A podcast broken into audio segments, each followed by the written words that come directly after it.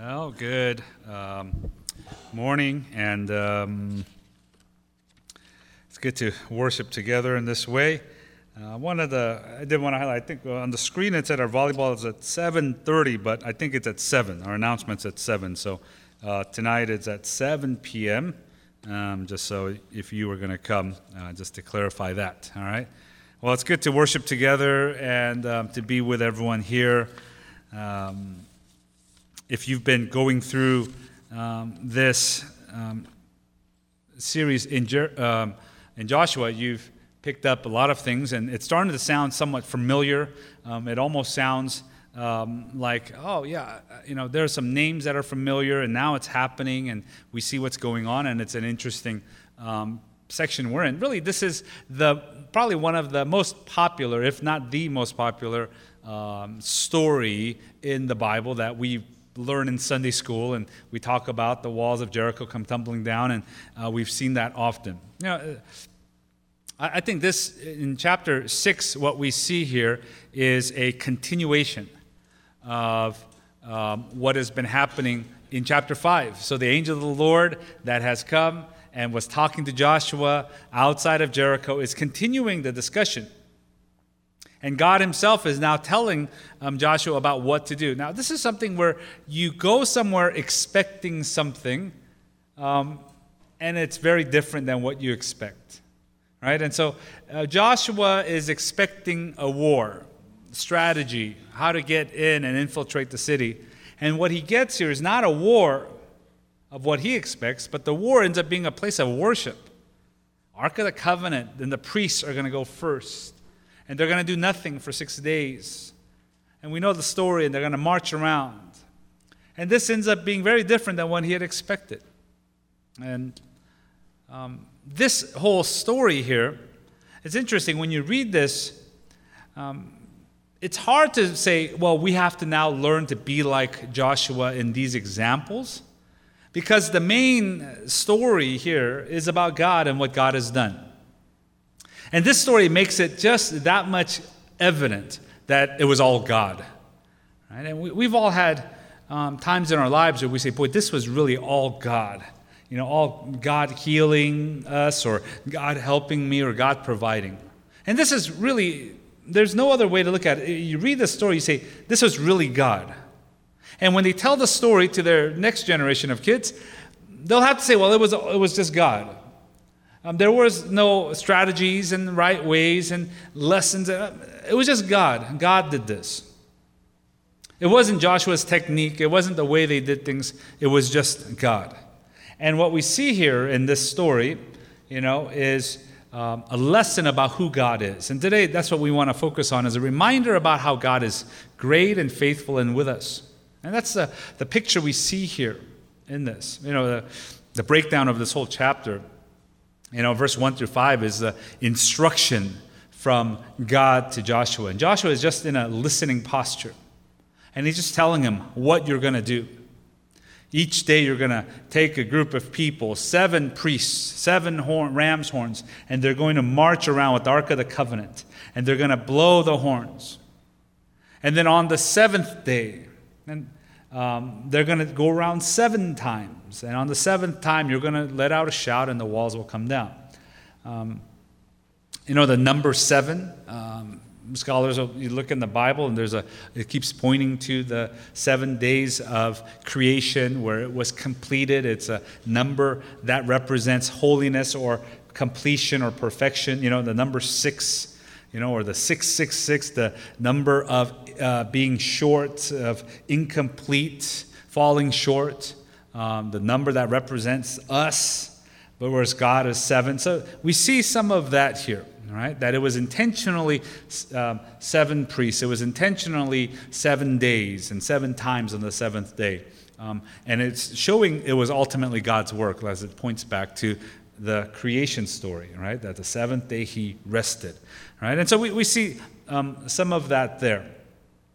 But what we see is in the first part is uh, the instruction, and then verse 6 and on, we see now the execution of God's plan. They do it exactly as He says. And then the last part, 22 to 27, is now God saving Rahab and God now um, being with Joshua, right? And it's kind of a closure in, in a personal way. So it kind of goes from a personal instruction to big, um, they, they, the big story, and then back to this one on one, right, at the end.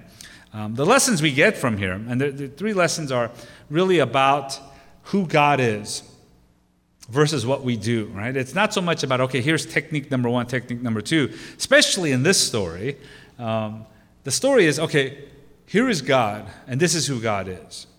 And let's take a moment and remember who He is. Number one, we see is that God is great, right? God is great. God is greater than, and you could fill in the blank. And this was the lesson here God is great, right? That God is greater than whatever they're going to face. And can we say that out loud? Just say, God is great. One, two, three. God is great, okay? We have to um, say that over and over. When things go well, God is greater than all the good things in our lives, all the pleasures. When things go bad, God is still greater than all the hardships that we face. When things don't go our way, God is still greater than our little lives. And so it's a picture of God is great. God is greater than the opposition, God is greater than anything ahead of us. The first few verses in Joshua 6 it says this, uh, verse 1 Now Jericho was shut up inside and outside because of the people of Israel. None went out and none, uh, none came in. And the Lord said to Joshua, See, I have given Jericho into your hand with its king and mighty men of valor. So here's the picture Jericho shut. The, the gate is closed. No one could go out, no one could come in. Not only, so uh, there's a picture of the wall of Jericho. It keeps everyone out. And not only that, here is a picture we have. He says, I'm going to give you Jericho. So God is saying, I'm bigger than, I'm greater than Jericho, and I'm going to give you the king of Jericho. And I'm going to give you not only the king, but the, the infamous mighty men of valor that's going to be there protecting the king. I'm going to give you all of that. Now, the mighty men of valor that's mentioned here, they have a specific uh, recognition here because of their reputation. I mean, th- these were like the Green Berets. These were the experts. These were the ones trained to protect the king and fight. Even them, he says, I'll give that to you. So God is painting a picture where he is greater than the city. The city, you know, uh, scholars will tell us it wasn't a big city. You know, it takes taken probably about an hour to do their march each day. Um, so maybe if you could picture the UC Irvine campus and you walking around, and maybe it's that big, maybe not even as big as that. It's fortified. Um, it was in an area where the um, Jericho was near, it was kind of considered an oasis, and it was near an area where it was uh, referred to sometimes as a city of palms. It was a, it was a depressed area, and there was uh, plenty of water and springs that were coming in through the city. And so it was lush, it was green, it was an oasis, it was a very self sufficient city.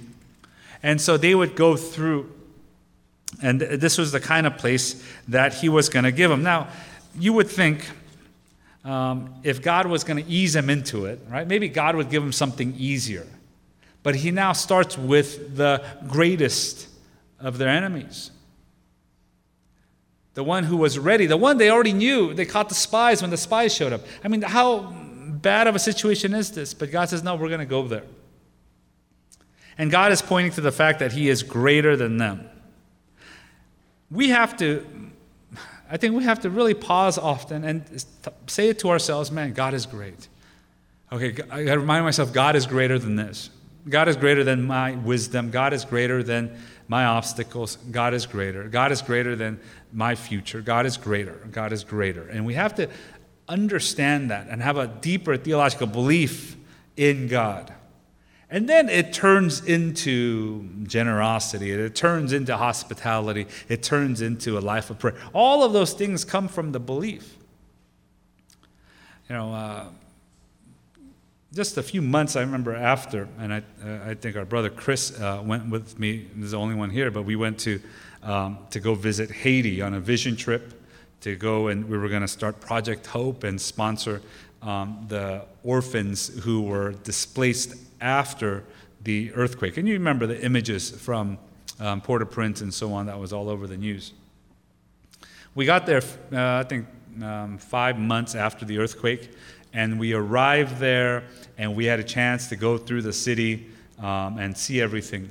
And this is one of those places where what you see often, you know, usually what you see on TV, and when you get there in person, it's not as bad as that, right? Um, I had a friend call me from out of state saying, "Dude, are you okay?" Like, um, this was yesterday. He's like, "Man, looks like all of Southern California is drowning. Like, are you okay?" I'm like, "Yeah, yeah we're fine." You know, like, it, you know, yeah, it's not that bad, right? And they just pick on the same areas that has the burned areas or whatever, and it's not that bad oh, the news made it look so bad, you know. And uh, but it's like that. But this place was the opposite. When I got there, the images I had seen when I got there in person, it was far worse. And uh, we had a chance to see the rubble and see the kids and hear the stories, and it was really um, overwhelming to our senses. It was just the smell and the sounds and everything. I remember the first Sunday we went to the church there. And the church was, uh, uh, half of the church building had crumbled during the earthquake. And so what you had was kind of half of the roof and the wall on one side, and then the other half, it was just the skeleton of the frame, and it was open. So they took tarp. And tarp is everywhere, right? Blue tarp. And they just kind of covered it up and made church. And so Sunday we get there, and, um, you know, to my amazement, after the horror of what these people have gone through, um, every, I probably had 800 people show up to that service. Everyone is dressed immaculate for church. I mean, it put all of us to shame. Like, you know, I mean, no wrinkles. Uh, their suits were pressed, and this was in 95 degree with humidity. No, we're outside, and everyone is in, and we're having worship. And it was over two hours and something minutes, right? And uh, uh, it was hot and sticky, and we couldn't, you know, understand much of what was going on. Um, but you could feel. And what I remember being so impressed by was that disaster that happened was great, but really what they were saying was, but, but God is greater. And you know, the, the electricity would cut in and out for the whole two hours.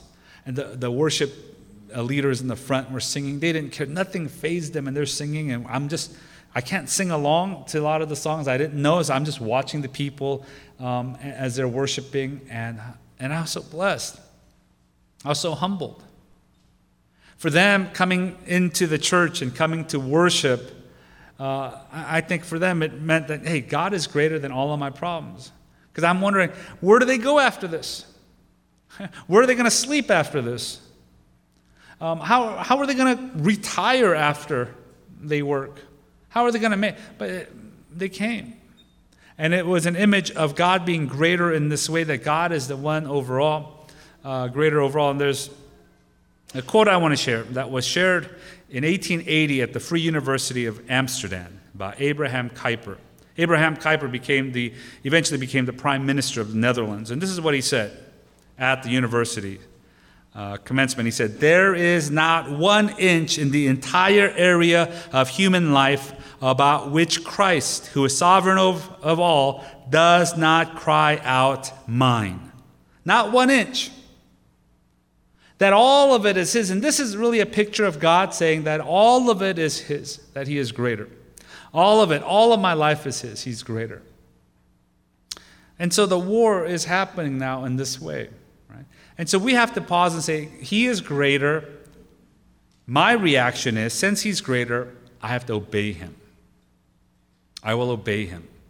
Now let's go back to Joshua in the beginning, um, getting ready for war, right? What he's expecting.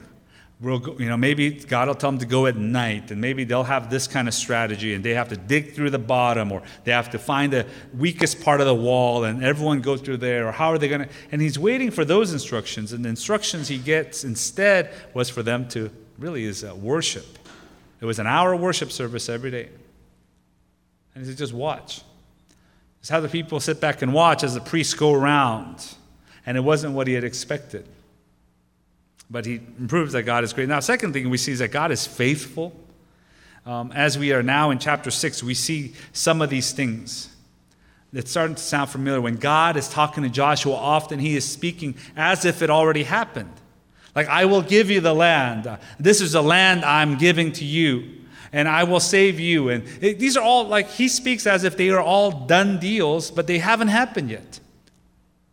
And so we see that God is faithful, and so we can trust him. Right? God is faithful, so we can trust him. You know, in verse 5 and 20, it's kind of the, the um, sandwich of the story, right? Verse 5 is God's command to Joshua, and we see a, uh, this. He says, And when they um, make a long blast with the ram's horn, and when you hear the sound of the trumpet, then all the people shall shout with a great shout. And this little phrase, and the wall of the city will fall down flat. He's telling them what's going to happen. And then 15 verses later, in verse 20, now they do as he says, and the people shouted, and the trumpets were blown, and as soon as the people heard the sound of the trumpet, the people shouted a great shout, and the wall fell flat, fell down flat. The same words, the same description. So the Joshua hears the words from God, and then he sees it happening exactly. He is faithful. And this is the picture we see here often. Uh, you get to Joshua, they're now going to go into the promised land, and you see, oh, this is, it's actually coming to fruition. What started with Abraham, uh, what started, continued in Moses, now we see it happening. It's happening on a bigger scale. So uh, there's kind of two parts. There's the, the big picture of God's uh, fulfillment of the people getting the promised land, but on a, on a human little level, on an individual, personal level. What do we see? We see Rahab being saved. Rahab is mentioned three times in this chapter. Make sure you save her, and Joshua goes to save her and protect her because she protected the people. Um, that we have to trust him. He is faithful in this way. You know, uh, uh, John Stott, in his book, The Contemporary Christian, um, he talks about how we ought to respond. What, what, what is trusting and obeying God? Uh, what does that look like? What, is, uh, what does that look like? And he has this, and I'm going to just kind of go digress a little bit about this. He says, Well, how, how am I going to obey or how am I going to trust God? Right? What does that mean? Um, how do I do that? And he talks about a radical commitment in these areas. Um, sometimes we, we, we put it way up there and we, we can't bring it down. What does that look like every day as we're getting older? What does trusting God look like? Number one, he says it involves an intellectual dimension. That we trust and we obey just in an intellectual way. He, and he says that the, the, the the intellect is the center, central citadel of our personality and effectively rules our lives. And so, the way we think, the things that we believe, the doctrine we take in, the truths that we accept, um, how we come to a judgment on these things, that it has to be centered around the Word, um, that it is, uh, there's an intellect uh, involved. The second thing that we give to the Lord is our moral dimension, uh, that we have to be radical in a moral way. We do what is right, we abhor what is wrong, and we treat others in this way. So there's a personal moral aspect. Thirdly, he points out, is our vocation. He says there's a vocational dimension, that our work is not a secular, you know, we often think it's a secular job or unless you go into ministry or something like that. But all of work is sacred. All of what you do is a calling from God. And so you treat it in this way. Uh, illustration that he shares, uh, that John Stott shares, is about the, uh, the central cathedral that was built in the 14th century in the city of Coventry. And during World War II, this beautiful centerpiece of the city, this uh, cathedral, is destroyed by the bombing of the Germans. Um, and uh, he talks about that, and he talks about the way it's built, but outside of the, the center, really, of the city, of this cathedral this ch- uh, that was there, um, outside were um, these guild chapels. Um, guild, you know, by, by their work, right? And so it was separated by work. And so the um, blacksmiths guild and the, the, the dyers guild. And so what would happen is these people, as part of their work, they would come and they would have a time to worship kind of within their work area. It, it, would, it would be connected. And so they would have their own chapel. So all the, the blacksmiths would come and they would have a place that they could have chapel. But this was a place for blacksmiths or those who dyed cloths, that they would come in and work in these areas and worship in these areas. But the thing he points out is they were all connected to, adjacent to, now the cathedral in the middle. And it was a representation of our work, whether it's raising kids or going to school or getting, you know, you know, keeping up the budget at work or whatever it is, whatever your work is, that it's connected to the center, which is now God. And how important that is. And then, fourthly, uh, John Stott talks about a social dimension, right? How we deal with others, how we deal with the, those who are struggling, or how we show hospitality to others, or how we treat those who we might consider enemies before, or how we love our friends, all of the social aspects. So, our obedience to God is lived out in these very practical ways. Um, and, and spelt out in this way. And so we see, man, God is this way God is faithful, God keeps his promise. You can imagine Rahab and her family and the sigh of relief, the tension that was there as now these horns keep blowing every day, and it's almost like a, an alarm, right? And the nerves, they're waiting each day what's going to happen, what's going to happen. And then as the wall starts crumbling down, they become saved. And they realize God is the one who is faithful. And we all have to remember that God is faithful to you, God is faithful to me. He keeps His word. Even though I walk through the valley of shadow of death, I will fear no evil. You are with me. Your rod and your staff, they come comfort me. That I can walk with God, He's with me, and He will take me home. Um, that prompts us to trust Him because His word will come true. I will trust Him in this way.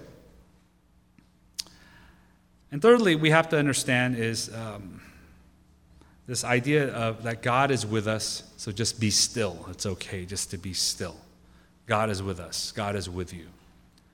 Would you take that truth home that God is with me? It's okay. You know, just by saying that, God is with me, doesn't that just kind of, you know, like kind of take some of that tension out already? It's okay. God is with me. God is with us. Um, the chapter closes by saying this in verse 27 So the Lord was with Joshua, and his fame was in all the land. The Lord was with Joshua. So, on a personal level, he said, He was with me.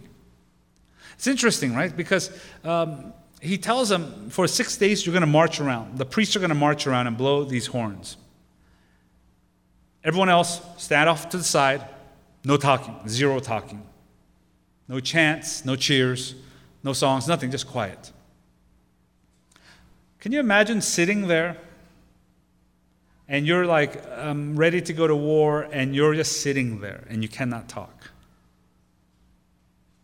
Imagine the thoughts that are going through your mind over and over. You're thinking, And you're realizing as you hear the horn and as you see the Ark of the Covenant passing by again, passing by again, you realize, oh yeah, God is here. And it clears your mind that, that there's God, God is with me, that the Ark of the Covenant represented God, God is with me, God is with me. You know, it's often when we speak up and when we panic and we hear someone else speak up and panic, we often panic. We're human beings like that, right? You know, one of the, I remember someone showed me this.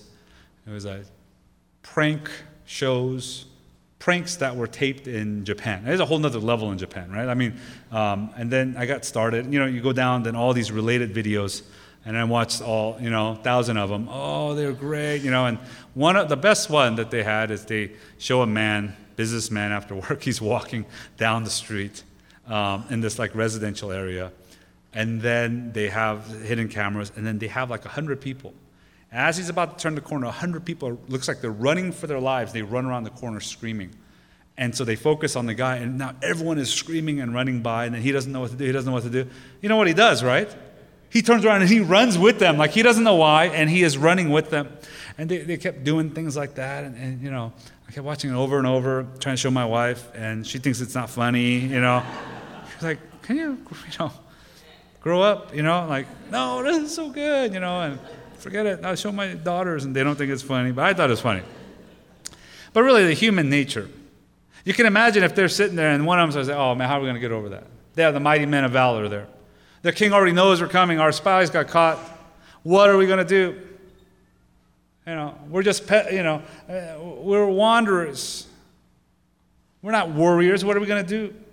How are we going to get over that wall? And they start talking. You could imagine what would happen, but God purposely told them to just be quiet and to wait. And there's something about that. I think it is um, so helpful to all of us. You know, I love when we come and we worship together. And we gather in a corporate setting and we worship with our church. And we sing these songs and we hear these sermons. Could you get a better experience individually on your own? Yeah, you could probably. Now, with the, the way the internet is, there are fabulous preachers. And whatever topic you want to hear, you could just push it. You want to hear about do not worry? They'll talk, tell you about do not worry. You want to hear about how to get along with your spouse? And it'll be, it'll be so much better. And the music is produced with professional musicians. But the joy that comes of sitting together, as God calls us to be now this body of Christ, as we come together corporately to sit quietly and just to listen and sing and pray, it does something for all of us. And it helps us to listen to Him. God is with you, God is with me. We just need to be still. Right? So we can go back to Joshua and they say, you can imagine 30 years later, how did you overtake Jericho? Um, we just sat still. Uh, what was your strategy and how, when did you? We just sat still. We were still and we knew that God was here. God is with you. It's okay to be still. Um, he works through that. You know, in, in, that same chapter that I shared uh, about what John Stott said, he talks about the tragedy of today. He says, This tragedy is that still today, as in, as in the Old Testament days, people often do not, cannot, or will not listen to God. The non communication between God and us is not because God is either dead or silent, but because we are not listening. And how important it is that we sit and listen to the one who guides us along. Um, being surrounded by the many things often distract us. You know, there's a um, testimony given by Deion Sanders, right? Deion Sanders, um, arguably the fastest man to ever play football. He, he, was so athletic, he played football and then he played baseball professionally. Um, and uh, he shared how the day, the night after he had won the Super Bowl with the Cowboys. Uh, how many of you guys remember Cowboys winning the Super Bowl? That was many years ago, right? Um, um, that the night after he's in his fancy hotel room and he sensed a, a feeling of just emptiness, that this is it. He's, he won the game, but so what? So he calls in his manager and he orders himself a Lamborghini to celebrate the Super Bowl win. And he's sitting there now thinking, I just got a Lamborghini. And he still senses a sense of meaninglessness in all of this and emptiness. And in that quiet of that place is where he seeks out God and he starts to try to follow him. Um, it is often in the silence, it's often in being still that we see God move. And then we now praise him for those things. Right? The picture of what our Lord Jesus Christ did on the cross, where I did nothing, he did it all. He gave himself for me. We see that. Um, and then it affects us, it changes us. And so I want to encourage you with big thoughts about God. God is greater than me. God is faithful. God is with me. I could trust Him. And I hope that every day would be lived out in that way. All right, let's pray together. Uh, Lord, we thank you for these um, words from Joshua, a, a story that uh, many of us would. Um, we approach with our own knowledge and experience, and we say, "Boy, this, this, how should, why do you work like this? Why does things happen this way?" And it shows us that you are greater than us. Your ways are higher, your thoughts are higher than us. And so we trust you. God, we want to follow you. We want to be humble before you. Um, and so would you teach us to do that? We have, uh, uh Lord God, we have a long way to go. But we want to trust you in these things. So we thank you. We pray in Jesus' name. Amen.